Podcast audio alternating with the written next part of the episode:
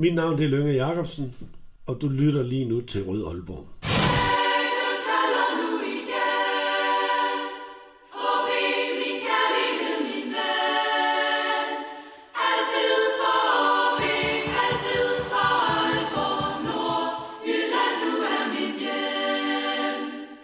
Velkommen til denne udgave af Rød Aalborg, en podcast produceret af OB Support Club. Mit navn er Lasse Hegnet, og i dag der skal vi en tur i helikopteren og så se øh, på OB sådan lidt uden for øjebliksbilleder og aktuel indebrændthed. Øh, I dag er det fredag den 20. september, og panelet det er det samme som for cirka 6 måneder siden, hvor vi også gik op i helikopterperspektivet. Dengang der var det sjovt nok også AGF, vi lige havde spillet mod, og her var stemningen heller ikke særlig god. Øhm, men selvom panelet er det samme som dengang, så vil jeg stadigvæk lige tillade mig at introducere dem for jer. Øh, først Peter Brygman, chefredaktør på Mediano, ungdomsspiller i Nørre Sundby Forenet Boldklub. Er det korrekt? Nej, det er det i hvert fald ikke. Jeg var en stolt højreback i Nubi og kom aldrig over midten. Og du lægger sådan set hus til i dag øh, igen, Peter, men vi sidder ikke i dit køkken, men i Mediano-studierne. Yes. Øhm, så tak for, at vi må låne dem, og øh, ja, velkommen til dig. Jeg skal lige høre, inden vi går videre, om din ene hund stadigvæk holder med OB. Jamen, det er, det er Lidl, tror jeg, øh, som er en meget, meget dribbelstærk øh, midtbanehund, som, øh, som med snuden kan, øh, kan, kan virkelig ramme et mål ned i den anden ende af banen. Øh, ja, Jeg havde i hvert fald meget at sige om OB, hvis I skal huske. det har han. Og den anden, det er Thomas Pønt, øh, journalist på Tipsbladet og ungdomsspiller. Det var i Visse, hvis jeg husker korrekt. Det er rigtigt. Øhm, tak for, at du igen har, har lyst til at være med her. Jeg lover ikke at komme med alt for mange spørgsmål omkring sponsorgrundlaget i Vendsyssel. Det må du gerne. Faktisk ikke, at jeg kan svare på dem. Det er jo så det, der er problemet, kan man sige. Derfor Ja. jeg gerne vil undgå dem. Men øh, som sagt, sidst, eller som sidst vi optog, der havde OB øh, lige spillet mod AGF, og der var der dårlig stemning. Det er der også lidt i dag. Øh, jeg er i hvert fald stadigvæk lidt indebrændt over AGF-kampen her i sidste weekend. Øh, sidst der var det fordi, at OB havde misset top 6 for anden gang ud af tre mulige. Men øh, dengang var I to her i panelet forholdsvis positive omkring tendenserne i, øh, i OB. Men hvis vi lige øh, ja, kigger på, på den hurtigt overståede kamp, øh, hvordan oplevede I OB i, i den kamp? Vi sagde dig, Peter. Ah, det, var ikke, øh, det var ikke godt. Øh, og, og sådan en, altså, der er mange retningspile i sådan nogle opgør. Øh, og det her var jo en rigtig, rigtig god kamp for AGF, og en, en rigtig skidt kamp for OB, også ud over øh, savnet af Lukas Andersen og Rasmus Tillander Rust og sådan noget. Ikke? Så det var sådan en, der ligesom slog OB tilbage til, uden at skulle gå i for mange øjebliksbilleder, men sådan at sige, man er stadigvæk i det der stillhed før et eller andet. Hvor går den her hen? Går den i plus, eller går den i minus? Den står lidt og, og diger, øh, uden at skulle sige, at den næste kamp, som er mod Nordsjælland, er jo, er jo enormt afgørende. Ikke? Øh, så det er sådan en, Øh, der er mange spændende ting stadigvæk. Øh, det, og det der var sådan lidt et, okay, hvor, hvad er egentlig OB's niveau? Fordi man har set det høje niveau, man har også set det lave, men, men, men har vi et median-niveau? Ja, det var også meget det, som, som vi havde. Jeg har noteret nogle, nogle, nogle punkter ned øh, omkring kampen. Øh, og der var blandt andet det her med Lukas Andersen, der ikke var med. Thomas, hvad tænker du, at det gjorde for, for holdet i den, øh, i den kamp? Man er jo selvfølgelig, han er jo selvfølgelig nøglespilleren på holdet, fordi det er ham, der står for det kreative. Det er ham, som modstanderen holder mest øje med. Og øh, alligevel er han i nogle sekvenser af hver eneste kamp i stand til at sætte en to-tre mand og skabe en to-tre farlige situationer. Øh, så det er klart, når han ikke er med, så mangler de ham. Og det er også ligesom, nu, nu snakker, snakker Peter om den her lidt dirrende fornemmelse omkring OB, hvad vej går det? Det er sådan ligesom deres undskyldning, fordi de var jo inde i en god stime, kan man sige, med, med tre sejre i fire kampe. Og øh, det havde været en meget, meget vigtig kamp for OB i forhold til at bevare selvtilliden og bevare niveauet og bevare troen på, at det går den rigtige vej. Og det kan de et eller andet sted stadigvæk gøre, fordi de kan sige, at Lukas Andersen var heller ikke med. Så men selvfølgelig var det, da, det var da et tungt slag, og der var der også nogle ting, som ikke var gode. Altså til land, der var, var, var uheldig i meget i, af det, han spillede. Ja, det er jo vist pænt sagt. Ja. øh, vil jeg sige. Øhm, der er også det her udbanekompleks, der ligger i det, fordi det, sidste år, der kunne OB ikke rigtig vinde på hjemmebane. I år, der er der så ikke rigtig noget, der virker på udebane, medmindre det er i Horsens. Jeg synes, det, jeg synes, det er meget tidligt at begynde at snakke om udbanekomplekser. Fordi altså, den første kamp mod Lyngby, den var virkelig dårlig, og der var de, der var de bare ikke klar af en eller anden grund, mens Lyngby kom og var fuld af Superliga, eufori og, og fornøjelse, og det kørte derudad. Så taber de 1-0 til Midtjylland på et, et vanvittigt mål i en kamp, hvor de har brændt et straffespark, og hvor de bør få point. Ja, i øvrigt er i overtal. Ja, og de er overtal. Og de taber til Brøndby i en kamp, hvor de rammer træværket tre gange. Men der kommer de altså heller ikke ud til kampen. Nej, det er rigtigt, men de rammer stadigvæk træværket tre gange, og kan sagtens få noget ud af den kamp. Øh, så, og så vinder de så stort over Horsens, og sikkert også større, end de burde have gjort. Øh, så jeg synes, det er tidligere at snakke om udbanekompleks, når du har mødt to af de tre tophold, og burde kunne have fået point. Så har du haft en ofte i Lyngby, og så har du haft en ofte i Aarhus. Det, jeg synes, det er tidligere at snakke udbanekompleks. Er du enig i det, Peter? Ja, det er bestemt. Altså, jeg, jeg kan ikke se noget i spillet, der skulle øh, betinge, at der var en sammenhæng der, at man spiller på en måde, som gør, at modstanderne har lettere ved at læse OB, eller gøre et eller andet, og sige sådan en rope-a-dope-taktik bare komme. Jeg kan ikke se de der ting, hverken i det ene eller det andet. Jeg, altså, jeg tror stadigvæk, det er tilfældigheder. Øh, mange af de der ting, også når man ser de der ting, og så er vi medier enormt gode til at putte det ind, ind i en eller anden kontekst, som dybest set er vildt tilfældigt. Det Thomas lige ramser op der, er jo, hvis du skulle bruge, nu tror jeg ikke så vildt, sådan 100% på den der expected goals og præstationsparametre sandhed, men hvis du skulle putte det ind i sådan en sammenhæng, så, så er der nogle af de der kampe, der klart viser, at det er, det er, det er, altså det er smånaivt at, at lægge for store konklusioner ned over det. Jeg synes øh, i hvert fald heller ikke, at man det skal tale udbanekompleks, selvom jeg har lagt ind som, som, som et spørgsmål. Men det be, jeg synes, det er bekymrende at se et hold, der på den måde ikke er klar øh, fra start. Og det synes jeg også lugter lidt af det forår, som jeg havde, det ved godt, det kommer vi også ind på lige om lidt. Men, men det der med, altså, det, det er også en ting med, er man klar, og hvordan og hvorledes, altså, det, det, det, det er der jo ikke nogen spillere, der ikke er. Altså, det, OB's spillestil er ambitiøs. Øh, og det er også derfor, man ser udsvingene i, den, i de præstationer, som OB har. Det er jo fordi, det er jo lagt op på et vist niveau. Og det er svært at ramme, og hvordan bliver et kampbillede lige når man springer ind i den? Ikke? Altså kunsten er jo at sige, hvad, hvad gør man, hvis modstanderne er godt forberedt på det her, og det ikke lige fungerer på dagen? Altså, jeg synes sådan set, sådan set, at OB skal have den her anerkendelse, at man ligger i et ambitionsniveau, som er en lille smule højere end gennemsnits Superliga-holdet. Øh, og dermed vil du også se nogle af de her udfald. Det er jo også det, der gør, at man har et topniveau. Hvis man skal sammenligne, og det kan vi jo enormt godt lide på Mediano, sammenligne OB, OB og AGF. Ja, det er en sammenligning, du er meget glad for. Meget glad for, for jeg synes, den er enormt interessant, for det er det hele det her, jeg vil næsten sige 10 år, handler om for de her tre klubber.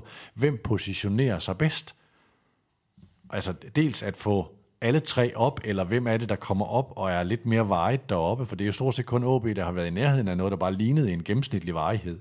Øh, så, så det er helt afgørende for de her klubber, og det er der, hvor hele hypen omkring AGF handler jo ikke om, at de en dag bliver mesterskabsspejler. Det handler om, at de kommer, de kommer hjem, hvor de måske hører hjemme, hvis de ender i top 6, og måske har nogle indikatorer, der gør, at det kan blive vejet. Men jeg synes, det er faktisk OB's og OB's topniveau, der er det mest interessante. Det er dem, der har spillet bedst, når de har spillet godt af de her tre hold, hvor AGF har en højere robusthed. Og det er jo der, man skal se OB i det her parameter. Kunsten er så at forløse det topniveau tilstrækkeligt ofte og trække et bundniveau med op. Det er, det er kolossalt svært, men det er derfor, at de, jeg siger lidt, de står ved den her øh, skillevej, eller hvor den står og diger, hvor jeg tror, alle er enige om, spændende spillere, en spændende trup, og en rigtig dygtig træner, som jeg tror, der er rigtig mange, der ønsker, skal lykkes fordi det er en spændende spillestil, og det er, passer ind i strategien og øh, mange af de der ting omkring OB, men man har heller ikke som akademitræner så lang snor, så man kan gøre hvad som helst øh, med, med, med det her ambitionsniveau. Og det er jo, det er jo, det er jo et kernepunkt omkring OB, det her. Ikke? Øh, men jeg synes, de skal have den retfærdighed at sige, at de har et højere ambitionsniveau rent spillermæssigt. Er, er du enig i den, øh, Thomas? Ja, ja det, jeg synes, det er, er, er godt sat på plads af, af Peter. At, øh, og, det er jo, og det er jo rigtigt, øh, du har også på, du har, i oplægget har du snakket om, at vi skulle lave sådan en form for formbarometer over, hvordan klubberne ligger i Superligaen lige nu.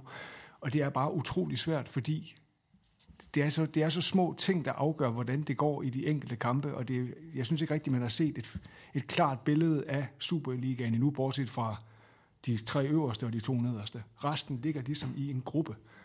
Øh, og lige nu ligger øh, slutspillet jo, som man kan drømme om, det bliver interessemæssigt, og med de her tre store, store klubber fra de tre store byer, der kommer med. Kan det holde? Kan de blive ved med det? Altså det, det handler meget om, at, som Peter siger, at, at OB er i stand til at få det her topniveau fastholdt noget mere, og samtidig ikke dykke så meget, som de har gjort et par gange. Men selvom at, at, at man så har en ambitiøs spillestil, øh, giver det så rum, eller en større tilgivelse for, at man så har de her store udfald? Det synes jeg ikke nødvendigvis, at, at, at det gør. Altså, hvis du... En af de øh, interessante diskussioner omkring OB, det er jo, det er jo den her midtbanekonstellation, og Patrick Olsen øh, og øh, Oliver Abelgaard, hvad var det for noget og Magnus Christensen, og hele OB's strategi, som et eller andet sted i forhold til Nordkraften og spillernes herkomst og sådan noget, vil tilsige Abelgaard og Magnus Christensen. Det var dem, der skulle tage over fra Wirtz og Risgaard. Øh, og det vil måske give den her højere grad af robusthed og sådan noget, men det er jo visionen at forløse øh, Lukas Andersen, har været med til at pege på Patrick Olsen, og kan du få dem knyttet sammen med Kasper Kusk, så er det OB får et niveau, som man kan drømme om måske ikke noget så stort, som man har været involveret i, men i hvert fald, at man kommer hen et sted, hvor både klubben selv og klubbens fans mener, at man bør være med. Og det er jo det, der er en ambition, og derfor kan jeg godt forstå den der, men den er strategisk set, er den jo vildt interessant, de der to veje over for hinanden.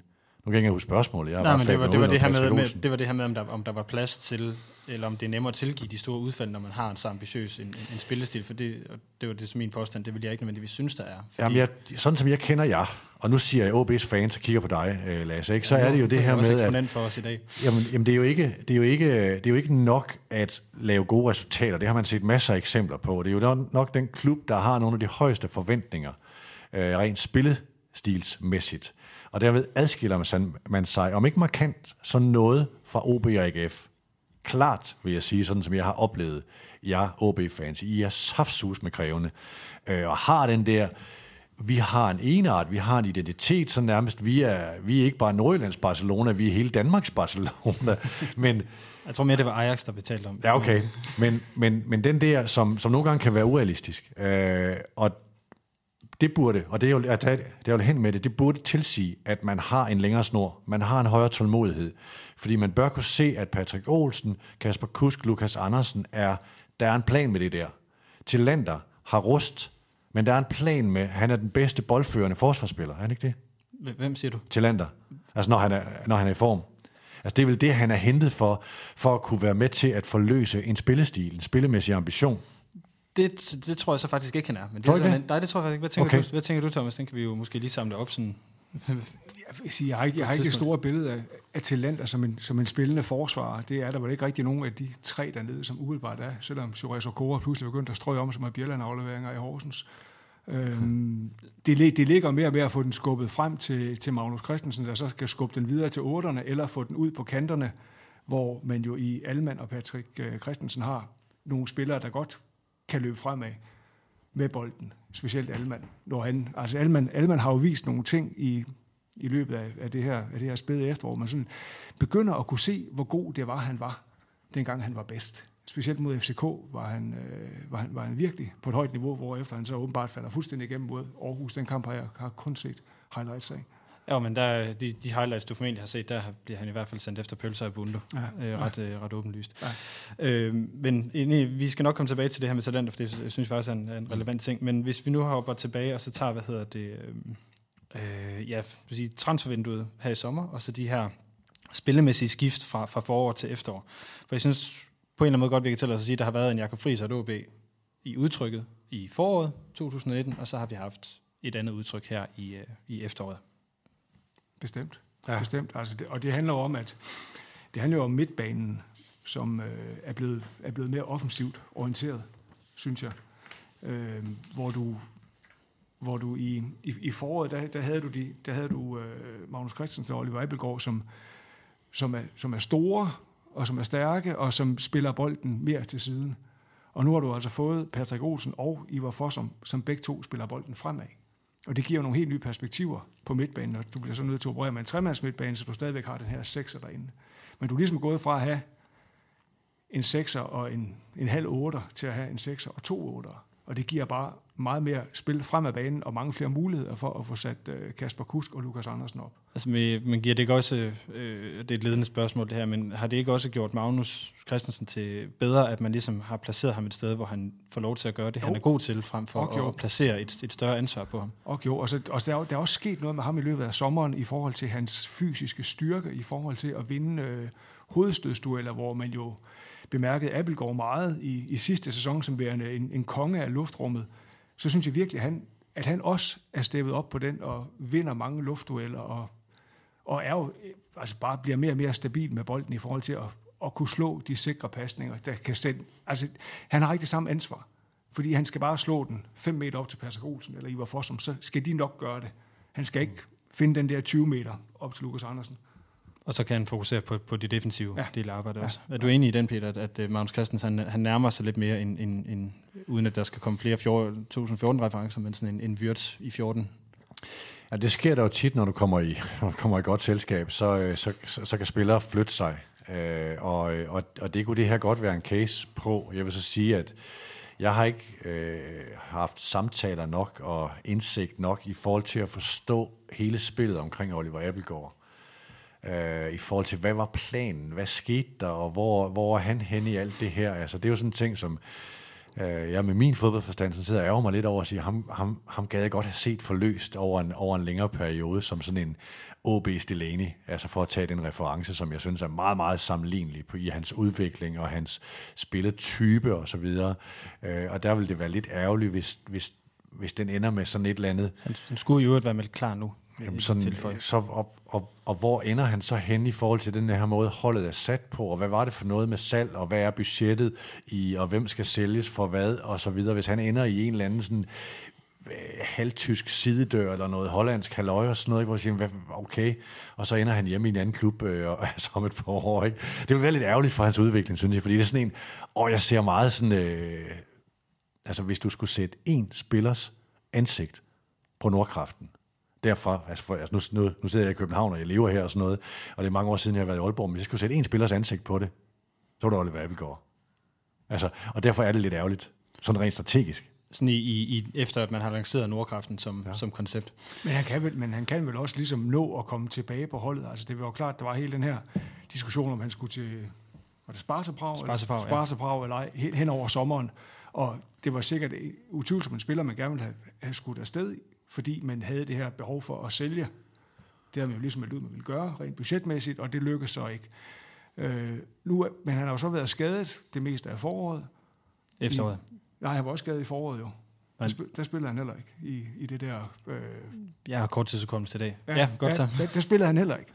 Og så, er han, så har han så været ude her i, i starten af, af den her sæson også. Så det er et langt hul, han har haft. Han var heller ikke ret meget med til øh, U21 EM, fik han en indskiftning dernede. Øh, Så, så han, har ligesom, han har ligesom manglet at blive forløst i det. Og han kan sagtens gå ind og presse Magnus Christensen. Han kan også sagtens tage Magnus Christensens plads. Fordi det er en plads, hvor det handler om at lukke af og spille den videre og være stærk i luften. Han har så mere i sig, end Ja, Magnus Christensen har. Det er nemlig det. Han, han kan godt komme op og tage en 8, men der er heller ikke nogen, der siger, at Ivar Fossum og Patrick Olsen, de har tænkt sig at spille 36 kampe på fuld tid. Det kommer Nej, Nej, det jo- ikke til. Og det er jo den her med, altså i de der relationer, hvem er sekseren og hvem er otteren, ja. og hvordan fungerer de bedst, og nogle af dem kan begge dele, men, men, men det gode hold kommer jo, at når der er en, der er fuldstændig fast som sekser, som alle læner sig op af, ikke? Altså, så er det i virkeligheden der, du, altså, du bygger meget af organisationen op. Mm. Øhm, Men igen også at sørge for at, at, at få placeret spillerne, hvor de bliver altså hvor deres kompetencer bliver bedst, Ja. hvor Patrick Olsen jo, og både og også i hvorfor som ikke har det her lø- løbepensum, som der skal til for at... Men, men det der er den for mig ubekendte i forhold til at kunne analysere det der, det er jo, at vi som øh, medier eller jagttager ikke altid ved, hvilket mandat er en sportsdirektør under i forhold til, hvad skal der hjem på budgettet, for at det her fungerer. Hvad kan der bruges, og hvad skal der realiseres, og hvad er der af aftaler?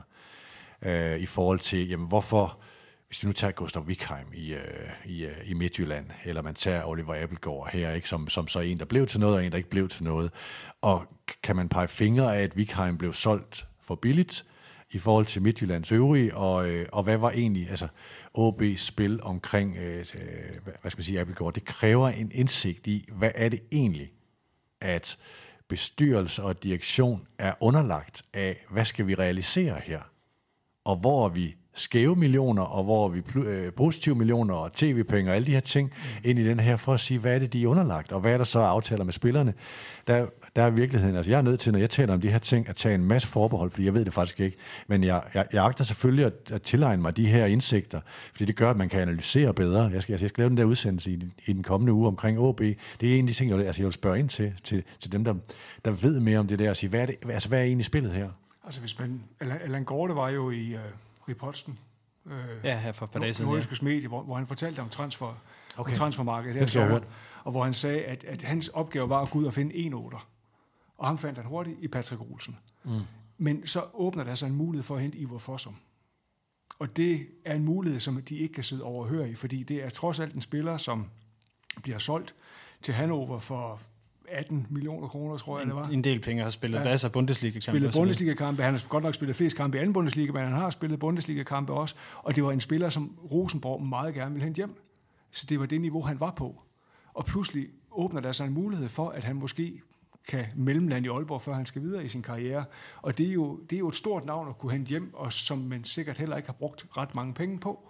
I hvert fald ikke, hvis man læser på transfermarkedet og så videre, hvad de står vurderet mm. til. Formentlig ikke, men øh, jeg vil jo lige anbefale øh, lytter at høre den repostudsendelse, fordi øh, Gorte får sagt nogle ret interessante ting i forhold til, øh, til transfers, i forhold til hvor mange procent af dem, der ligger i de her høje tal, som det er, Ja. OB skulle sælge efter. Hvor det, så vidt jeg husker, han sagde, at det var om 5% af alle transfers, som ligger over de der, øh, skulle lige rette mig, hvis jeg tager fejl, Thomsen, men var det 5, 5 millioner eller 1 million dollars, han, han tog udgangspunkt i. Så det vil sige, at du ligger i, i, de der salg, der lig- ligger fra 10 og op efter. Ja, det, altså, det, der, Ab- Abelgaard, han lå op i den, han lå vel op i den øverste 5 procent, ikke? men han var ikke oppe i den øverste procent. Nej, og det er jo så de der over 50 millioner ja, ja, ja, ja, ja. salg. Men, men i den der, der ligger under, det er jo der OB formentlig skal ligge, både med Okora og med, med Abelgaard. Mm. Altså der, hvor OB skal hen med, med altså også med Nordkraften, uden jeg kan øh, strategien på, på komma og sådan noget, så er det jo at bringe sig i en position, hvor du har råd til at sige nej. Øh, så ikke du sælger en spiller, fordi du skal sælge en spiller. Hvem var det, der havde det her? We desperately need to sell a player. Det der fantastiske citat, som en, som en klubleder øh, øh, kom med på et tidspunkt, og dermed fik afsløret, hvor de var. Mm. Og det er jo der, ingen ønsker at være, at vi skal sælge en spiller for at redde regnskabet. Øh, så kunsten er jo at arbejde med alle de øvrige ting i en, i en, i en fod, øh, fodboldøkonomi, så du både kan udvikle øh, talenter, der gør dem salgbare, du kan have, have en kontinuitet på den sportslige side, så du har dem på kontrakt, og der er incitament for spillerne for at være der, og så kan du øh, sælge øh, til høj pris, fordi du kan sige nej, når der kommer nogen og siger en halv million euro, og du kan sige, render hop af, det er fuldstændig sindssygt, det er 4 millioner euro det her, ikke? eller hvad man nu siger. Ikke? Og det er, jo, det er jo sådan en ting, der tager næsten et 10 års øh, succesrig ledelse at positionere sig til det der, så du har en fodbolddriftsøkonomi, der gør, at du kan sige nej til de der ting, øh, så du selv kan sætte prisen, fordi det, transfermarkedet er noget rigtig lort, hvis ikke du, øh, du selv kan sætte prisen. Og det er meget få danske klubber, der ligesom har Ja, styrken ja. til at kunne sige nej. Øhm, Ligesom at der også ligger noget for OB i, i hvilke udstillingsvinduer er det, man, man har haft. Altså det har jo ikke været top 6 i mere end, altså, som sagt, i kun et, en gang som 6 ud af de seneste tre år, og mm. derudover har man jo heller ikke haft øh, europæiske gruppespil eller nogle europæiske kampe som sådan, at vise sine spillere frem i. nej, og, og problemet for Abelgaard var jo netop, at han ikke fik ret meget spilletid ved U21 EM. Men øh, OB kan jo så satse på, at der vil komme en masse scouts op og følge OB for at, at se Lukas Andersen. Og så er der jo andre, der kan vise sig frem. Må jeg, ikke, må jeg ikke lige sige den her scene, at OB's fans øh, vil gøre sig selv en tjeneste ved at lade være med at drømme om mesterskabet? Fordi det, jeg Jeg, sagde, sige, jeg tror bare ikke, det bliver så godt. Nej, men, men det jeg sagde før, hvis du skal derhen rent strategisk, så skal du positionere dig i en, så kan man sige en top 6 eller en top 4, eller hvor skal det være henne. Men, men, øh, men det er ikke, altså det der lejlighedsviste mesterskab, og nu skal jeg ikke bagatellisere fire mesterskaber i Superligans historie, fordi det er, der, det, det er der virkelig mange klubber i provinsen, der kunne drømme om. Ikke? Øh, men rent strategisk, så er det det andet, det handler om. Det er at positionere sig varigt der, hvor du har en sund økonomi, du udvikler spillere, og du bestemmer selv prisen. Så bliver du attraktiv på alle parametre, ikke? Men det tænker jeg vel egentlig, hvis vi nu lige skal... Nu har vi jo egentlig gået ind i det her transfer, i stedet for at tale om, om, om, spillet som sådan. Øhm, men det er vel det også det, sommeren her er et udtryk for. Altså formand Thomas Torben Fristrup er også ude at sige, at vi, vi sælger ikke vores spillere for peanuts. Det vil vi ikke. Så, Ej, det, altså, OB er helt klart satset i det her, i det her vindue ja, det, så, det, så det er jo egentlig også det, jeg vil sige med det, at man, det virker som en meget, altså en, også en strategisk taget beslutning om, at nu skal vi faktisk give den her top 6. Vi har ikke råd til at misse den en gang mere, så derfor vil vi hellere netop, som du er inde på, øh, Thomas, tage Ivar Fossum ind, når vi får muligheden, ligesom vi også vil tage Tillander ind, når vi får muligheden, selvom vi stadigvæk ikke har solgt hverken Abelgaard eller Okora, som der formentlig har været første prioriteten i det her vindue. Ja. Det er bare noget rigtig højt at budgettere med det. Ja, det, Altså, kan, vi, jo- det kan vi altså, jo allerede prøv- se på regnskabet. Men prøv at spørge AGF om det. Altså, hele den der David Nielsen og Jakob Nielsen ting med, at det er svært at præstere i AGF, jamen det, er, det er jo en situation, man selv har bragt sig i. Ved hver gang, man misser en top 6, og det har man saftsus man gjort mange gange, så sender man regningen til træneren og til spillerne. Altså, fordi man er budgetteret med det, ikke? Og det er jo der, hvor du, der, der, er du som, nød, altså, som ledelse nødt til, ikke at fedtspille, men lave nogle realistiske ting, hvor du har nogle målsætninger, og så har du nogle budgetter. Og du skal ikke budgettere med det, når din, når din, når din historik er så ringe, som, som, som, som den er for nogle af de her klubber. Og det gælder jo sådan set øh, i forhold til at kunne gøre det kontinuerligt i hvert fald. Altså der har... Øh, jeg lavede et regnestykke på et tidspunkt, hvor jeg, tog, jeg gik 20 år tilbage og kiggede på AGF, var det i, øh, i, i øh, seneste anledning, hvor de havde 0 top 4 placeringer, og de, jeg tror, de havde to top 6 placeringer. Og øh, hvis du gik 12 år tilbage, så havde Midtjylland 12 eller sådan noget, ikke? Og Nordsjælland havde også rigtig, rigtig mange i forhold til, altså, og, og hvad er det, hvad er det, de har gjort? Altså, Midtjylland og Nordsjælland har tænkt og øvet enormt strategisk. Jeg ved godt, at Midtjyllands altså økonomi har været elendig undervejs, og man havde en inter til at redde sig, alle de der ting, at klubben var tæt på at lukke. Men rent strategisk har de gjort nogle ting rigtigt. OB gør også nogle strategiske ting rigtigt, også i sammenligning med andre. Øh, men det er den der situation at få økonomien gjort sund, næsten koste hvad det vil. Og det ved jeg jo ikke, altså det ved jeg ikke, hvordan den er lige nu. Altså, der, har jeg ikke, der, der har jeg ikke studeret regnskaberne nok. Så man kan sige, der har været nogle underskud her de seneste år, som jo i hvert fald har taget lidt på, på, på, på Ja, på det, der var bygget op, men noget af det var planlagt. Øh, og, Ja, øh, og og, det- altså i, i kølvandet på Basogok og alle de der ting, der var der nogle investeringer i, i, i hele infrastrukturen, som har været fin, ikke? Men, men jeg synes, det afgørende er at kunne bringe sig i en situation, hvor du ikke skal sende en regning til, til træneren og spillertruppen. Fordi så får du den der nye træner hver andet år, og transfervinduer, og en, en, en rådebutik af Guds nåde. Der, der er OB slet ikke, men, men, men det er en ting, man virkelig skal have. Det, det kræver en forventningsafstemning og en kommunikation med klubbens fans, omgivelser og sponsorer, og sige, hvor er det egentlig, vi er på vej hen, og hvor er vi nu? Og de skal, men de, altså, de skal jo helt sikkert op og have den her top 6 succes, for hvis du kigger på regnskabet, så var det 22 millioner, de tabte sidste år. De budgetterer med at tage 32 millioner i år, og de har et egenkapital omkring 75 millioner. Så der er grænser for, hvor lang tid du kan blive ved. Ja, altså, det, er jo, det er jo, det er jo et år, et år mere, hvis en regnskab her, man kan tillade sig. at Så, køre, så, ikke? så, kan man, uden, uden at vide det, så kan de jo så selvfølgelig vurdere truppen og sige, okay, altså vi har Lukas Andersen siddende, han er 30-35 millioner kroner værd på en transfer. Så, og, og han vil blive solgt i løbet af et år eller to. Og det dækker det ligesom ind. Så, men så må de så bare ligesom bruge ham til at få etableret sig i top 6 i Men- det år eller to, han men, er der. men det er også det, som, som øh, jeg har lagt lidt op til i oplægget her, det at sige, men har man ikke valgt netop også at satse på, nu skal man derop og ligge ved at hente Patrick Olsen og Fossum og Talander ind. Øh, Jo, men det, jo, men det, altså det, det må også være, hvad skal man sige, det må også være målet i Nordkraften, er jo ligesom at, at være fast i top 6. Og, mm. og der står også et sted, at de har en drøm om at, om at, at vinde pokaler igen, mm. hvilket kommer til at blive meget, meget svært. Øh, men det ved jeg ikke, vi skal snakke om ned i, omkring i, i, det, i det næste tema, du har lagt op til omkring med... jeg tror, jeg, vi tror, vi har droppet strukturen sådan lidt i, i virkeligheden. Men, Jamen, fordi, fordi det er nemlig meget interessant. Øh, i, I dagens tipsblad, der har øh, min chefredaktør, Troels Bager Thørsen, lavet sit øh, halvårlige regnestykke, hvor han går ind og kigger på de forskellige spillerbudgetter i Superligaen. Mm. Og det er meget interessant læsning den her gang. Fordi FC København har skruet voldsomt op. Og det har man også kunne se på de transfers, de har lavet. Men FC København har et spillerbudget på omkring 160 millioner kroner, hvor OB har 38 millioner kroner. Og så ligger FC Midtjylland og Brøndby ligger med 95 hver, og så er der sådan en gruppe der, OB og AGF, der ligger mellem 44 og 36 millioner, så OB på de 38. Så det vil sige, at FC København har et spillebudget, der er fire gange så stort som OB.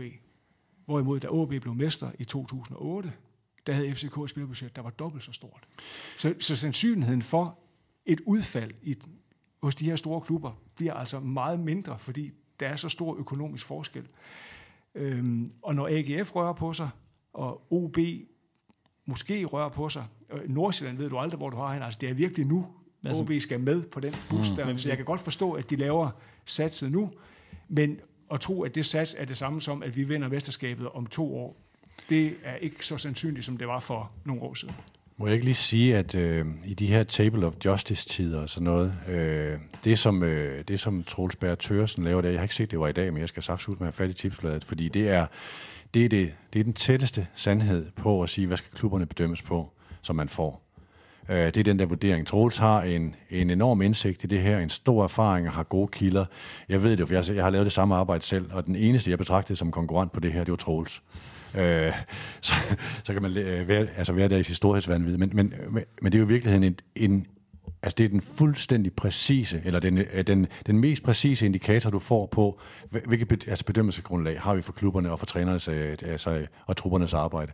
Det er, hvilken økonomi, altså, altså økonomi har det til rådighed. Så det er, det er et væsentligt arbejde, det der. Mm.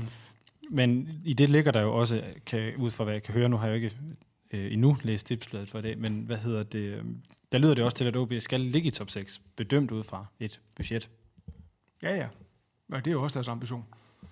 Og så det næste spørgsmål, der så ligger i det, det er, at, at Nordkraften er jo også en strategi, der virkelig fordrer, at man skal bruge egne spillere øh, og, og trække dem op. Og nu har man jo så, øh, kan vi betragte Talenter som en halv nordjyde, øh, fordi han, han kom meget tidligt fra AB. Men når man hiver Fossum og Patrick Olsen ind, så gør man jo også vejen til spilletid ja. længere for øh, nogle af egne talenter. Det er jo måske så, og så har man så øvrigt også valgt at lege øh, Wissam og Tillufsen, øh, Blåbjerg, ud, mm. for at de kunne få noget spilletid. Øh, man kan også diskutere nu, hvor man er ind med at have, have fået talenter tilbage, om ikke Anders Bertelsen skulle have været ude også, fordi man har mange midterforsvar, og det er, øh, hvad hedder det... Altså, det er jo, det er jo en kernediskussion om OB, det der, ikke? Øh, og det er jo så også en, i, i det hele taget en kernediskussion, når man diskuterer øh, strategi for fodboldklubber. Øh, skal du indfri din målsætning i år, eller skal du indfri den kontinuerligt øh, tilpas mange gange over de næste 10 år? Jeg, jeg synes, vi afgjort det sidste. Det er jo ikke... Altså, hvad er der, hvad er der ved... Nu, nu er Esbjerg et dårligt eksempel, fordi de rykker op, og de klarer sig enormt godt og sådan noget der. Det er ikke, det er ikke en klub, der nødvendigvis er ved at lukke, fordi de, at de ligger pommeren til nu, vel? Men, men det der med at ramme noget, noget meget gunstigt der, og så, er det, og så kan du have den medalje hængende et eller andet sted, og øh, jeg hører også, hvad fans siger omkring at vinde pokaler og vinde medaljer, mere end at vinde top 6. Men når jeg altså kigger på det, så, så kigger jeg på det, hvilket arbejde har man lavet for at positionere klubben vejet et eller andet sted. Ikke? Og der er det jo, den der diskussion om talenterne, og det her, det er ikke, man kan jo ikke sige, at, at, at hvis du skal følge det slavisk, så skal du ikke købe Patrick Olsen, så skal du ikke købe Fossum, så skal du ikke de der ting. Fordi det, det er jo en, en, en hård, fin afvejning, som man må gøre i klubben i forhold til økonomi og samarbejde med trænerstaben osv. Men jeg kunne godt blive lidt bekymret for, at der ligger en forcering i det her. Jeg aner ikke, om det er en forcering økonomisk, men der ligger en forcering i at række ud efter det her, fordi nu har vi ikke lykkes med det her, nogle af de andre er lykkes med det, og så var det OB sidste år, og der skal vi jo i virkeligheden være. Det er jo det, der typisk sker i fodboldklubber, men jeg synes jo, lederne burde se på, hvordan positionerer vi os bedst til at tage, hvem tager flest top 6 placeringer de næste 10 år. Og der skal vi hen. Mm. Men det her, altså vil sige, hvis, hvis der, jeg, jeg har egentlig også set det som en forsering, eller en, i hvert fald en, en rækken ud efter noget, øh, meget, meget direkte den her, øh, det, den her sommer, men jeg synes, det stadigvæk, det virker lidt mere subtilt end andre klubber, som er meget hurtigere til at melde ud, nu skulle der fandme ske et eller andet. Den melding har man jo ikke fået fra, fra OB. Det er jo bare noget, der ligesom er sket lidt i, i ubemærkethed, fordi Patrick Olsen kom sådan forholdsvis stille og roligt ind i døren, uden at der var sådan nogen, der, mm. der spekulerede videre over det, udover at man selvfølgelig havde betalt en penge for en anden divisionsspiller. Det var nok det, der var flest, der rykkede ja. på næsten over. Altså, jeg var, jeg var i Aalborg i forrige uge og, og snakkede med Lukas Andersen, øhm, og hvor vi også snakkede om det her med, med den tilgang, der havde været i hen over sommerpausen, og, og hvor Lukas Andersen han siger, at, at, at, det, at det er flot, at man har de her tanker om, at vi skal have så mange talenter fra egen afdeling igennem til førsteholdet. Men det er også vigtigt, at du får en mangfoldighed i truppen, at du får nogle spillere ind, som har prøvet nogle andre ting. Mm. Så det alle spillere ikke har prøvet at vinde yngling af DM med OB, men at du også har nogen, der har stået nede i Milano på Inders første hold og, tænkt, eller, og kigge op på Inders første hold og tænkt, hvordan kommer jeg nogensinde derop? Eller du har en nordmand, som har spillet anden Bundesliga, og og det er, jo ikke, det er jo ikke gamle, afdankede spillere, de henter hjem til en sidste løncheck. Det her, altså, de er jo på alder med Lukas Andersen, hvorfor som er 23 og Olsen er 25. Er det jo spillere, som gerne skal sælges videre? Det er jo spillere, som, som stadigvæk har udvikling i sig. Øhm, og den eneste, jeg ligesom synes, der kan miste noget på det her, det er Oliver Abelgaard, som jo så har været skadet. Hvis man nu mm hvis, hvis, man sige, hvis, man, hvis man kun havde købt Patrick Olsen, jamen, så havde Børsting spillet en hel masse. Og, og du, altså OB har jo altid de her spillere, som går ind og kan spille mange pladser. Du har Patrick Christensen, og Frederik Børsting ligner den nye Patrick Christensen. Altså i forhold til, at han kan bruges på bakpladserne, han kan bruges på midtbanepladserne, du kan så også sætte ham op og spille en kant, hvis det skal være. Og det synes jeg nu ikke, vi skal på baggrund af seneste kamp. Nej, nej, men, men, men, men, men, men du kan bruge ham på mange pladser, og OB har de der Aalborgenser og nordjyder, der kan rykke rundt, og som, altså, som gør, at du altid får...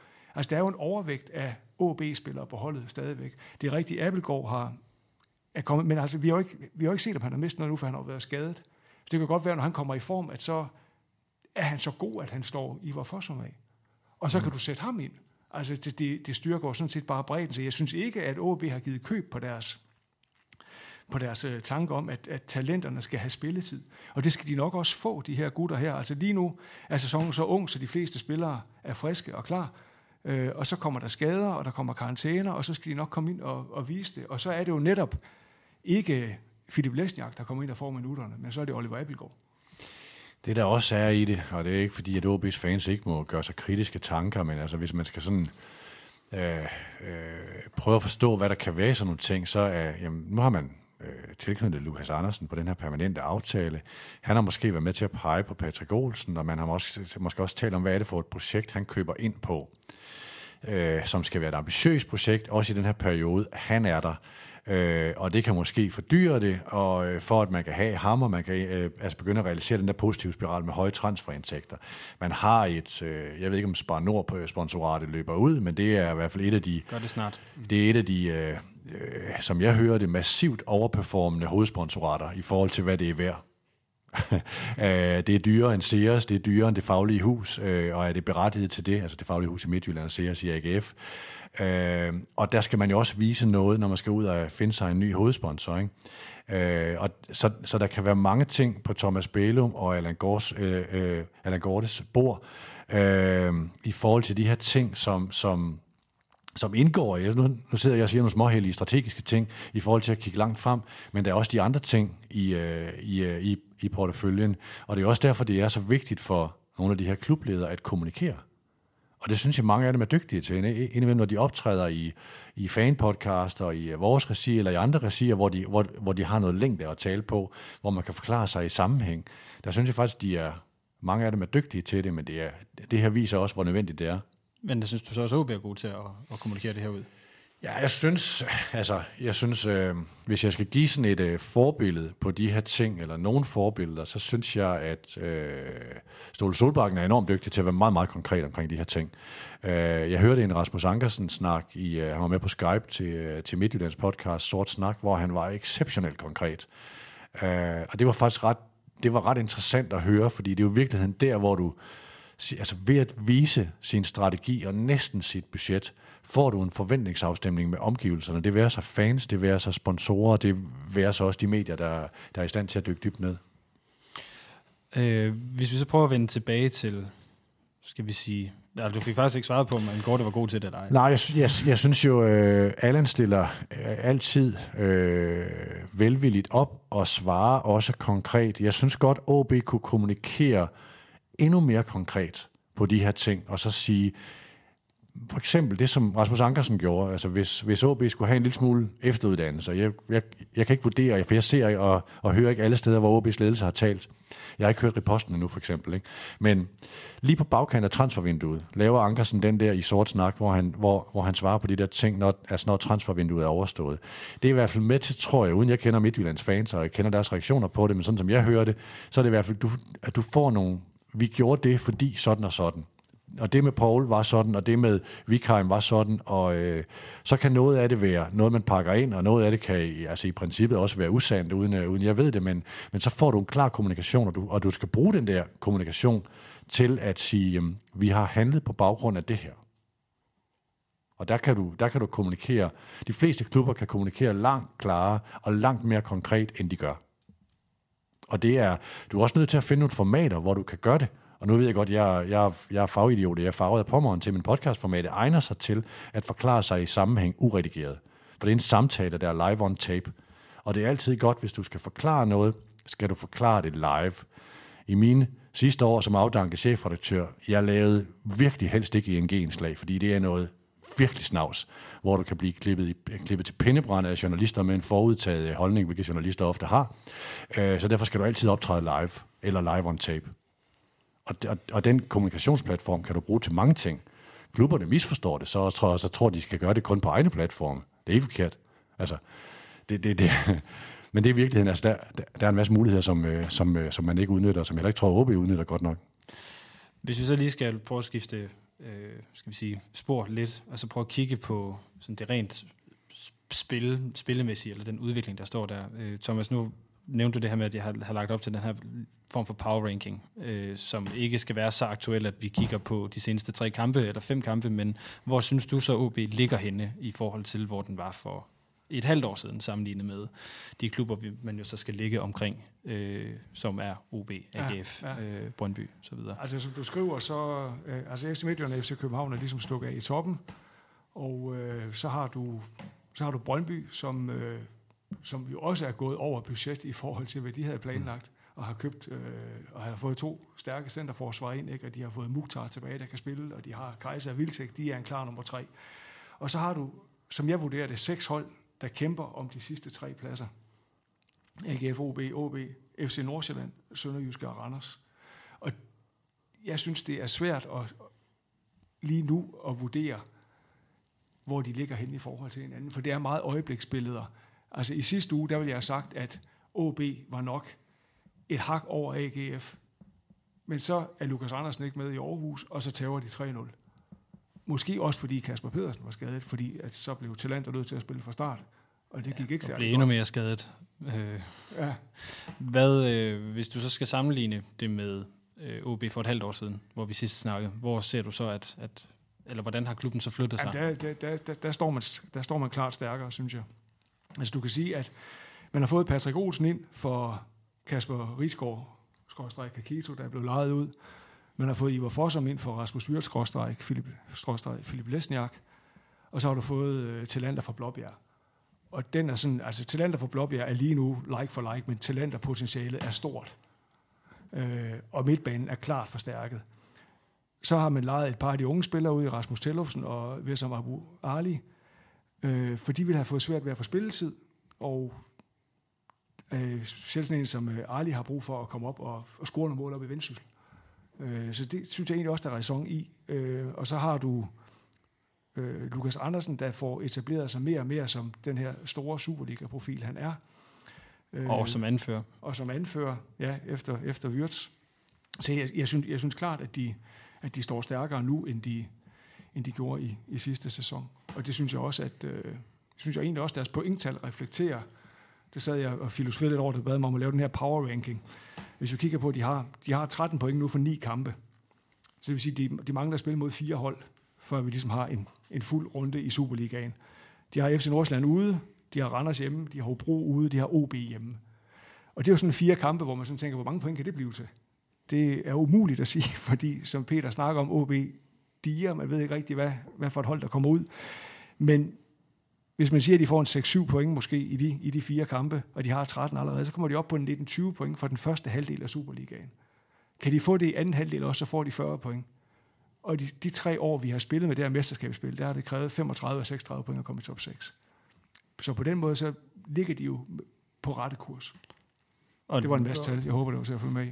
Jamen, det, det synes jeg, det var, men, men jeg, vil, vil tillade mig at være en lille smule krise, fordi at, at øh, efter otte kampe sidste år, det vil sige før AGF-kampen, øh, hvis vi tager indeværende, i, hvis vi sammenligner med indeværende sæson, der havde OB flere point sidste år, mm. end de havde i år. Så, så det er, er, er, er egentlig er mere interesseret i, frem for, for tallene, er, er mere, skal vi sige, den spillemæssige udvikling i ja. det. Om, om den er mere, fordi det var det, der var kritikken sidste år øh, med Vihorst som træner, det var, at vi, man fik pointene, men det så ikke godt ud, og det sagde spillerne også selv. Så er det bedre i år? Er det, er det mere troværdigt i år, den Bestemt. bevægelse, der har været? Bestemt. Altså, du kan bare se på antallet af mål, der er blevet scoret.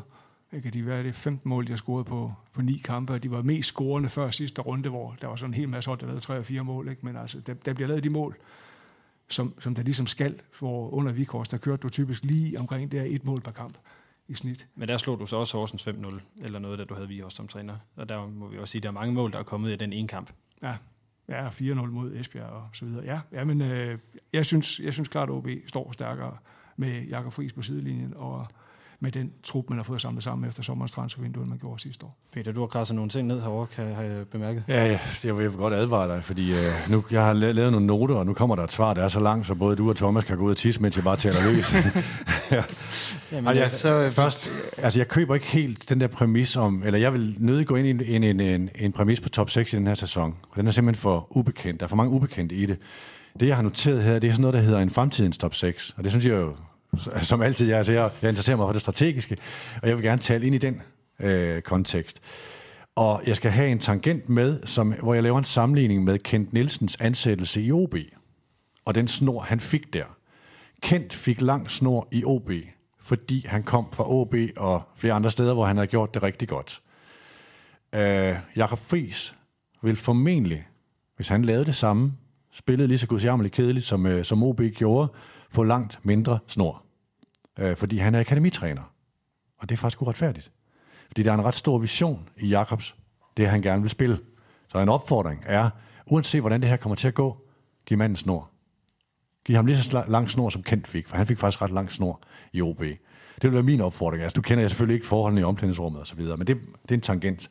Øh, hvis du så kigger på fremtidens top 6, der har jeg så FC København, FC Midtjylland, jeg har også Brøndby, øh, selvom der er nogle ubekendte omkring Brøndby i forhold til deres øh, forfatning og økonomi og Jan Bæks øh, ejerskab osv., ikke at der er tvivl om det, men nu placerer vi dem i top 3, eller, øh, øh, eller i top 6.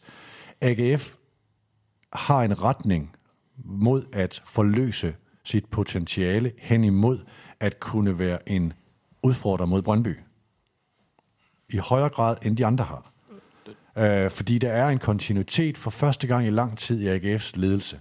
Øh, der er en økonomi, der er et stadionprojekt, øh, der er sponsorudvikling, og måske kan der også komme nogle transferattraktive spillere. Uden at skulle male alting lysrødt omkring AGF, så er der nogle indikatorer, der, der er plus øh, på det veje. FC Nordsjælland har jeg også placeret der i en slags fremtidens top 6. Tilbage er der så en tvikkamp mellem OB og OB. Så det i virkeligheden skåret ned til det, så er det her et two-horse race. Nu, nu, nu, nu bliver jeg meget konkret på sådan en fremtidens top 6, men mellem de to, altså, og hvem står bedst? OB står godt, fordi de har en ret dygtig træner, og de har nogle transfervinduer og så videre, som er gået godt, øh, altså virkelig behendigt håndteret.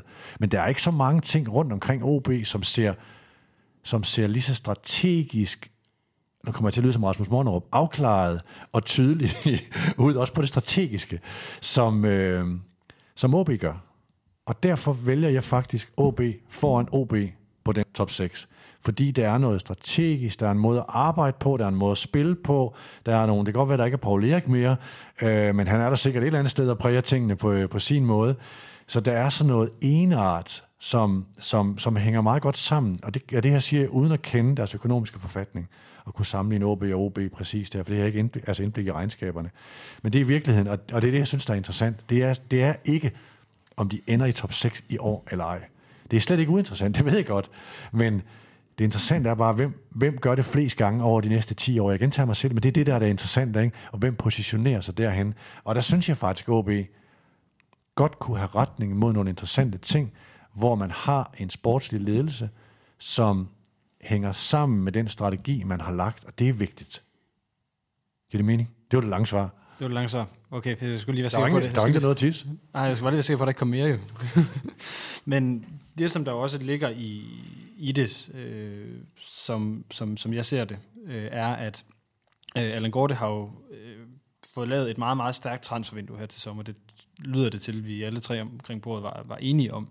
Og det er vel også noget af det, som øh, skal vi sige, giver ham en lidt længere snor, i, særligt for, fra, fra os OB-fans, hvor der har været noget kritik her, særligt inden for de, de seneste år, på grund af, af trænervalg og øh, nogle, måske nogle lidt urimelige cases, man bliver ved med at hive frem, Markus Holgersen eksempelvis. Mm. Øhm, men at, at, at, han, øh, at der jo faktisk bliver, bliver vist den her igen ambition i det, som der jo også var, da man ikke ville sælge Lukas Belvist med det samme, fordi man ville prøve at holde fast i en, i en drøm om noget Europa og så videre. Og det er i hvert fald sådan, jeg ser det. Så kan man ikke sige, forser den plads, der så OB kommer lidt højere op i den der fremtidens top 6, med baggrund i, i, i skal vi sige, en mere ambitiøs øh, transferstrategi og, og spiludvikling.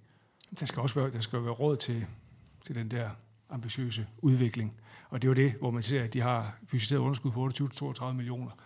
Så altså, hvor mange tv-penge og placeringspenge kan man ligesom hive ind, og, og kan man få sådan et Europa League-gruppespil, som kan, som kan løfte økonomien i flere år?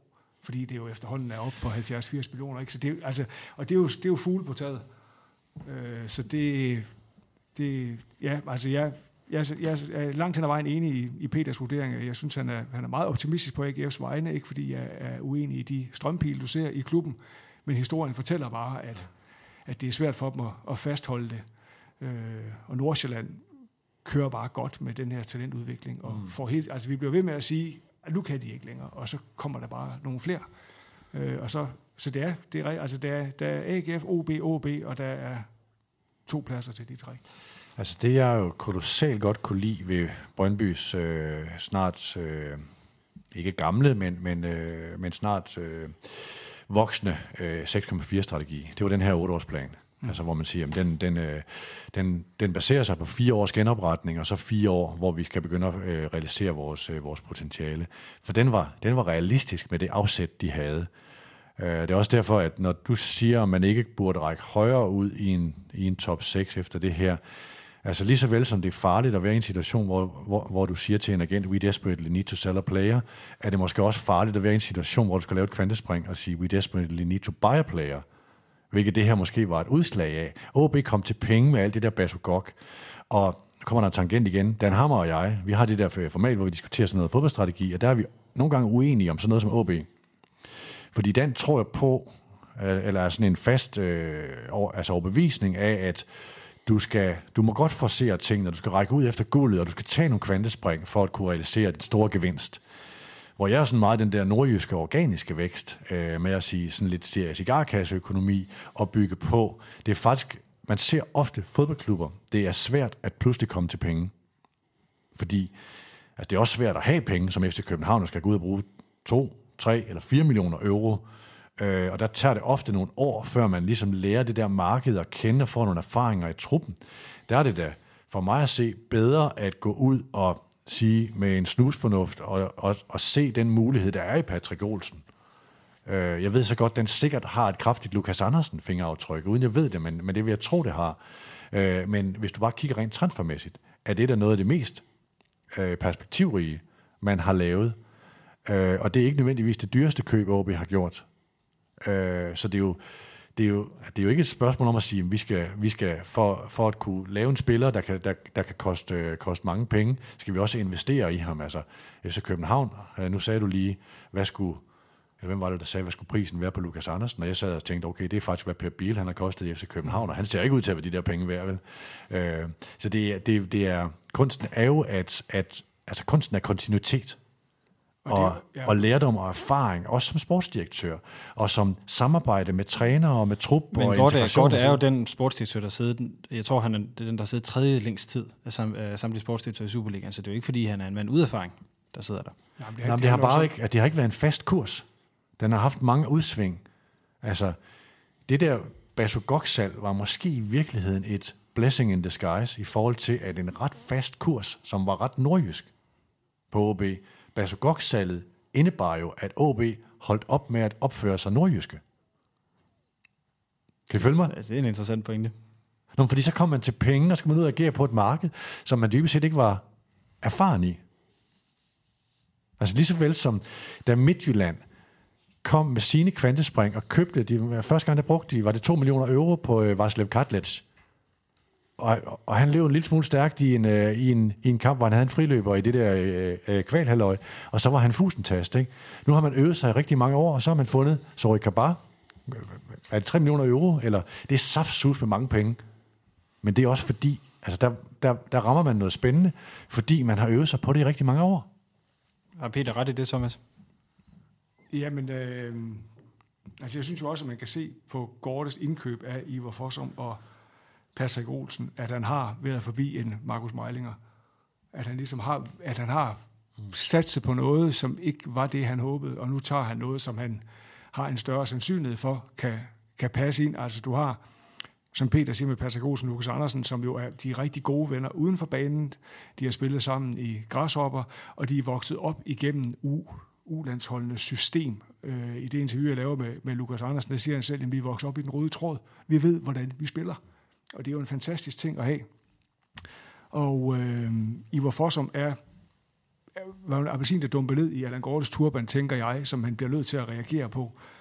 Øh, så altså jeg de, han havde et rigtig dårligt transfervindue med, med Holgersen og Mejling og Kasper Slot og, og så videre. Ja, men det var lidt sjovt. Det pussy var jo netop, at vi havde den jo også i, i seneste paneldebat her i, uh, i programmet, men, men der, der sad vi jo sammenlignet netop uh, vinduet 16, som du taler om ja. der, så, sommer, uh, og så vinduet 19, som, hvor man jo i begge tilfælde sad og sagde bagefter, det der, det var et godt vindue. Ja. Altså Holgersen så på papiret godt ud, det gjorde Mejling også, det gjorde Flottes også, det gjorde Slot også.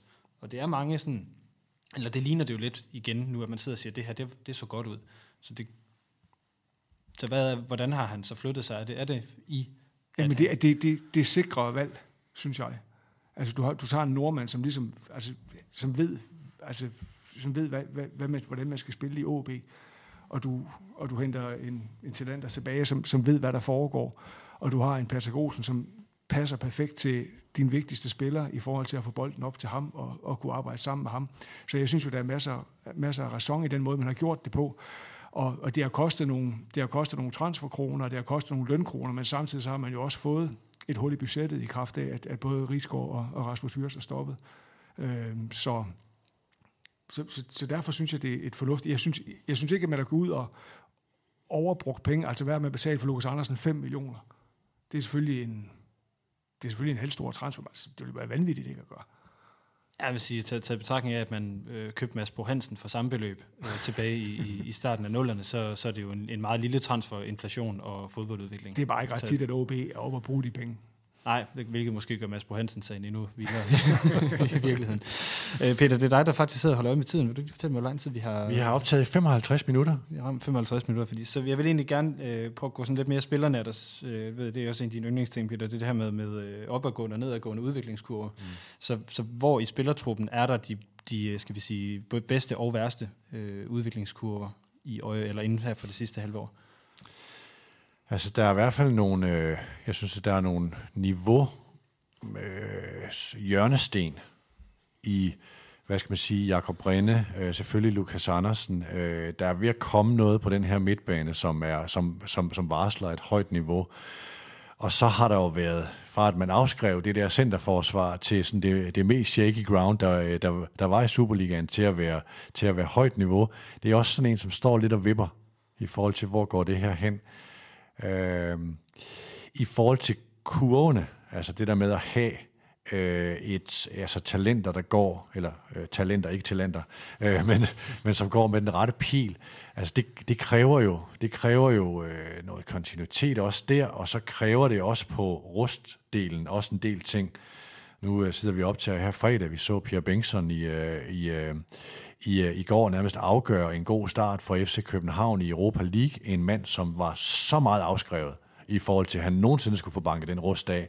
For ikke ret lang tid siden, og øh, så Brian Oviedo kom til, og man havde Bøjlesen, og hvor mange venstreback skulle man have, fordi Pierre Bengtsson var ikke en, man kunne, altså, man kunne regne med, og så er det faktisk hans aktion, der afgør en kamp.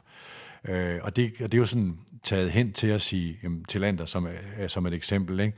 At, at, at der er man altså, der er jo nogle helt vilde udsving på nogle af de her spillere, der kommer med at have spillet øh, for lidt i en periode, eller hvor de kommer fra, nogen kommer tilbage fra skader. Øh, man så, for igen for at tage en FC København-sammenligning, Dennis Varbro går fra at sige, det, det, det største shaky fejlkøb, vi har set nogensinde, sætte ham ved siden af Andreas Bjelland, og så sagde det bare sådan der, og så blev han solgt for jeg ved ikke hvor meget. Ikke? Øh, så det kan gå voldsomt hurtigt, hvis du får de der hjørnesten rundt omkring. Og det er det, jeg synes, der er interessant omkring OB's topniveau, at man er ved at finde de der ting. Om der er nok af dem, det ved jeg så ikke. Så det, du ser som hjørnesten, bare lige for at få konkretiseret det, det er Jakob Rinde i målet, det er Lukas Andersen længere fremme på banen, og hvem er det så på, på, på midten? Jamen så skal man jo også finde ud af, hvad er det i det her centerforsvar? Mm. Hvem er det bedste, og hvor meget vil man investere i talenter? Hvis du nu har Sjurs Kåre og Kasper Petersen, der spiller bedst lige nu, så ved jeg godt, så kan der være skader og karantæne og så videre. Ikke? Men der skal man jo tage nogle, altså tage nogle beslutninger i forhold til, hvad er det, der skal være de første nåle, vi sætter op på, øh, på korktavlen. Ikke? Øhm. Men for, for, hvis nu bliver helt spillernær, øh, og så tager Okora, som man jo gik ud fra, skulle væk her i sommer. Øh, han tager faktisk ansvar her i den seneste AGF-kamp, øh, øh, på trods af, at han jo ikke længere er anfører eller viceanfører, og kalder til samling efter, man er bagud efter 5-6 minutter. Så er det med, at han ikke kom videre, har det måske også været en ja, øh, noget positivt for OB og for ham selv. Den er lidt svær. Jeg, altså, det er jo kun Jakob Friis og Allen, der ved, hvad er sådan egentlig planen med talenter og sådan noget, og hvad er aftalerne med Sjovers og Kåre. Jeg har jo hele tiden set Sjovers og Kåre som en af de dygtigste toer. Ikke en etter. Og altså, med det mener jeg, hvem er lederne af forsvaret? Altså, hvor du har Vavro er den klare toer, Bjelland er den klare etter. Hvis du tager generationen før, så var Sanka den klare etter, og Erik Johansson var den klare toer. Det er nogle af de bedste centerforsvarer, vi har set i mange år i, uh, i Superligaen. Uh, hvad, altså, hvordan er det i OB? Hvem er etteren og toeren af talenter? Etteren er Sjorse Kåre, toeren og uh, er Sjorse Kåre der over tid og sådan noget, fordi han er en fantastisk toer. Jeg synes, han er en, ikke en elendig, men han er en sådan, er det ham, man vil vælge som sit anker, som etteren i centerforsvaret? Men det er vel også problemet, at man har købt ham som etter. Ja, og, ja. Lige at, præcis. At, at, det, at, at, og det er han ikke, og det var, og det var skægt at se efter, efter kampen mod FC København, hvordan han stod og snakkede med Andreas Bjelland. Bjelland mm. var jo ham, der ligesom opfandt Okora, ja, ja. fordi det var der, Okora kom frem, ja. da de to var sammen, og så ryger Bjelland, og så skal, Okora, og så skal Okora selv ud og spille Champions League. Og Okora har jo, nogle, har jo en fysik og en hurtighed, der gør, at han kan klare rigtig, rigtig meget, mm. men han kan ikke klare alt. Og derfor så kommer de der to-tre fejl, per kamp, som bare er for mange for en centerforsvar. Altså, jeg, jeg synes jo, at AGF-kampen, øh, du, du bliver den lidt hård ved talenter, det er måske heller ikke helt, helt fair, men jeg ser nemlig, at for, for at tage fat i, hvad du startede med at sige, Peter, jeg ser faktisk også talenter som en tor, øh, som den her øh, duelspiller. Øh, og det synes jeg meget tydeligt, han gør i, i AGF-kampen. Der gør han en af de ting, som Chores har gjort de sidste par år. Gå ud og laver nogle desværre lidt for hasarderede ting. Men han var jo også bedst med Kennedy Bil ved siden Ja, det var, det var, det var lige præcis det, der var pointen, ikke? Eller det vil jeg ville nå hen til. Netop at, at, nej, det var fint, du får det nævnt, men netop at Kennedy Emil var etteren, ja. dengang til Lander blev rigtig god. Ja. Og det er jo egentlig også det, som du er inde på, Peter, med, med øh, og som du også, Thomas, ikke, med, med Bjerland som den klare etter, der, der har overblikket, og så har du duelspilleren. Men nu, taler, nu, nu siger vi klare etter, og så siger vi, så siger vi Bjelland, og så siger vi Sanka, og så siger vi det danske landsholdsforsvar. Hmm. Altså, det er jo ikke nogen, som OB sådan lige sådan hiver op. Nej, men altså, altså man kan sige, Kent Emil var jo heller ikke landsholdsforsvar, uanset hvor meget han gerne ville det. så, øh, så, så var han, fungerede han jo godt som midter. Ja. Men det her det er jo noget, som, altså, det er jo noget, som når jeg sidder med Rasmus Monrup og Francis Dico, de har meget mere forstand på, end jeg har, så jeg vil ikke gøre mig klog på det taktiske, men det er bare, jeg synes bare, der er en dimension omkring Jose Kåre, altså, fordi han kommer ind med en lønseddel, der gør, at han skal være etter. Han, han får det anførerben og sådan noget, og bliver sat i en rolle som etter. Men det er blevet flået af ham igen. Ja, men og, øh, jeg synes, der er noget mismatch der, som, som jo ofte kommer, når du skal placere en øh, på baggrund af status, hvad han kommer med udefra. Altså, hvad er det egentlig vedkommende er bedst til? Og han er jo en, en, en, altså et indiskutabelt... Øh, øh, øh eller en indiskutabel stor kapacitet øh, i kraft af de kompetencer, som Thomas siger. Ikke? Øh, men, men jeg ser ham bare ikke som en forsvarsleder, men det er jeg sikker på, at Jacob og Lasse og Company har mere forstand på, end jeg har. Men hvis vi lige igen skal blive sådan lidt mere konkret sådan spillerkurve, fordi nu nævnte det selv Magnus Christensen. Jo, Thomas, du ja, det, men, hvis du kører spillerkurvene, så har jeg Kasper Kusk, som jeg sådan, sådan følger, følger lidt med i, hvordan...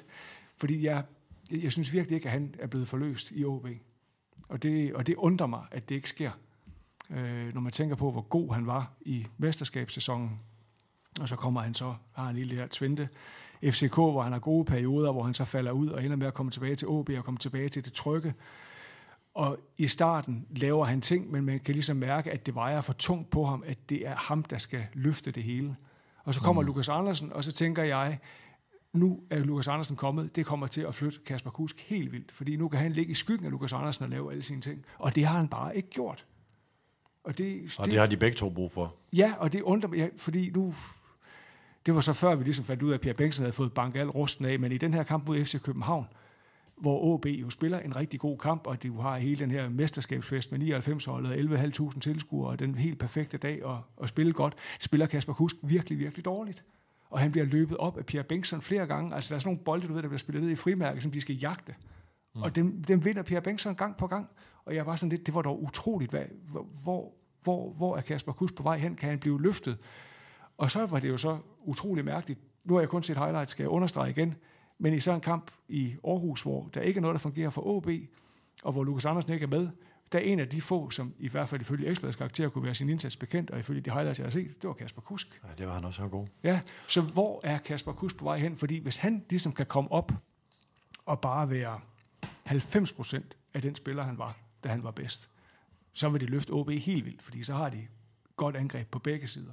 Og det er jo, altså, hvis modstanderne skal orientere sig mod både de to, for den sags skyld også, når man kigger på, måske især Brøndby-kampen, Patrick Olsen, mm. øh, også, som, som også kan, kan, kan skabe nogle ting, og det bare får en af de der baks til at fungere i nærheden af fordoms styrker og sådan noget, ikke? Så, så begynder du at have flere fikspunkter, hvor OB jo har kendetegnet ved, at Kasper Kusk kom tilbage. En spiller skulle du kigge på. Mm. Da Lukas Andersen begyndte at shine, en spiller skulle du kigge på. Ikke? Altså OB har jo behov for, at der er mere end en, man skal orientere sig efter, når man lægger sit taktiske oplæg mod OB. Men det er jo også der, der vi lige kan, måske kan vende angrebet, fordi der har vi faktisk øh, nærmest ikke øh, talt om, både med Van Verde eller med, med Mikkel Kaufmann, som og Kaufmann synes jeg personligt er en meget lånespiller, men har også et stort ansvar vindende på sig øh, med Van Vertsen konstante hovedskader. Altså det er, Kaufmann skal jo være toeren, kan man sige, når hvis vi nu skal gå tilbage i, i forsvarsterminologien her, ikke, hvor det så er Van Vert, der ligesom skal være ham, der spiller fra start, og han har så haft de her problemer med jernrystelser, øh, og så har Kaufmann skulle spille en hel masse.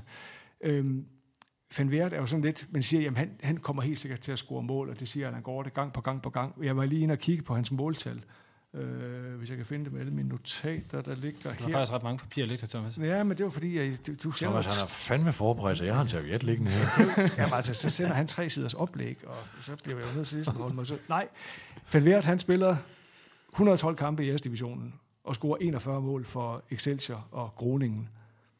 Hvor mange kampe spiller han til nu? 112. Så det vil sige lidt mere end et mål hver tredje kamp? Ja, og i OB, der har han spillet 30 kampe og scoret 10 mål. Så han holder jo sit Han holder snit. fuldstændig sit snit. De har fået det, de har købt. Så jeg kan, og så kan det godt være, du, så kan han selvfølgelig godt ramme en god periode, så han kan blive løftet lidt. Så, men altså, hvis han holder snittet nu, altså, så scorer han 12 mål den her sæson, og det er vel meget godt for en, en, en topangriber i OB, hvis du har Lukas Andersen liggende til mm. at score en 15-16 stykker, og Kasper Kusk kan supplere med en, en 7-8 stykker. Så, ja, det er i hvert fald det, de gerne skulle. Ja, så jeg synes jo, at øh, altså, man har fået, hvad man købte i Tom van Wert, og man har ikke fået mere.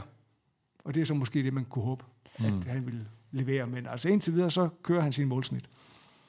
Og så er spørgsmålet så, hvor meget Mikkel Kaufmann han så kan gå ind og være, fordi han har jo et, nok, altså, nok det bedste spark, øh, synes jeg, mm. i, øh, af de angriber, der er i, i truppen. Øh, jeg synes også, at han har vist, at han har haft mod til at afslutte, også på nogle, i nogle svære situationer fra nogle svære vinkler. Så hvad er hans potentiale? Jamen, det synes jeg, ser, jeg synes, det ser fornuftigt ud. Nu var jeg ude og se dem på, øh, på Brøndby Stadion, hvor, hvor, han jo, hvor han spiller fra start på toppen, og, og tager det til sig, og har et forsøg, hvis ikke to, på, på træværket. Jeg tror kun, han har et enkelt, men i hvert fald et forsøg på træværket. Og jeg synes, ligesom, han, går, han, går, han går til det med, med mod, og øh, det er jo det, en ung spiller skal.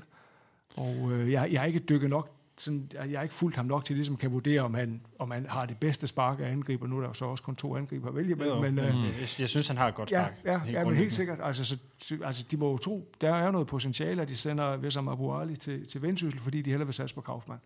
Nu skal man ikke sammenligne nødvendigvis med Karim øh, øh, Benzema og Cristiano Ronaldo, men der er jo øh, når man sætter det der hold, vil man formentlig sige, at Lukas Andersen og Kasper Kusk er så dygtige, så du skal i virkeligheden bygge den yderligere offensive organisation op om, hvad de kan.